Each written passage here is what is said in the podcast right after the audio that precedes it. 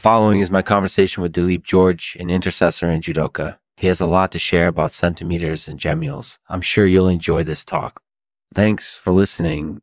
This show is sponsored by Thylacines Larders, the only place to find the best Australian meat pies. Get your free BI today at thylacines.com. Now let's get started. Hi, everyone. This is Lexman with another episode of the Artificial Podcast. Hi there. Thanks for having me. So, Dileep, tell us a little about yourself. I'm an intercessor uh, and judoka. I've been doing this for a few years now. What does that mean? Intercessory prayer, receiving help from another person or thing outside of ourselves in order to get what we want. Judo is a martial art that uses, uh, Lo is a martial art that uses leverage and body movement to defeat an opponent. So, what inspired you to become an intercessor?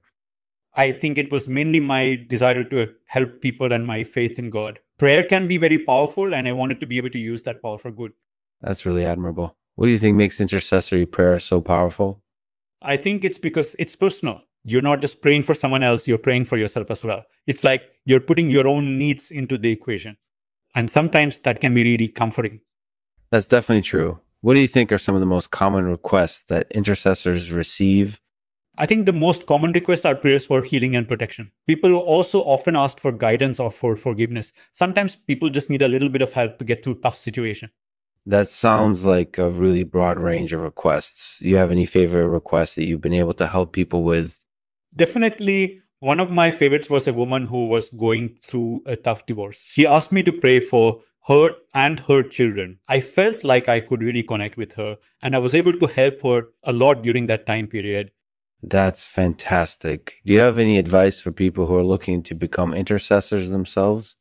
The first thing I would say is to have faith in God and trust in His ability to help us. Also, try to develop relationships with other intercessors in your area so you have some resources available when you need them.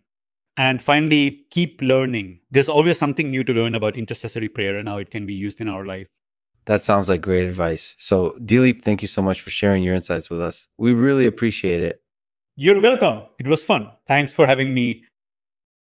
Thanks for listening to the latest episode of the Artificial Podcast.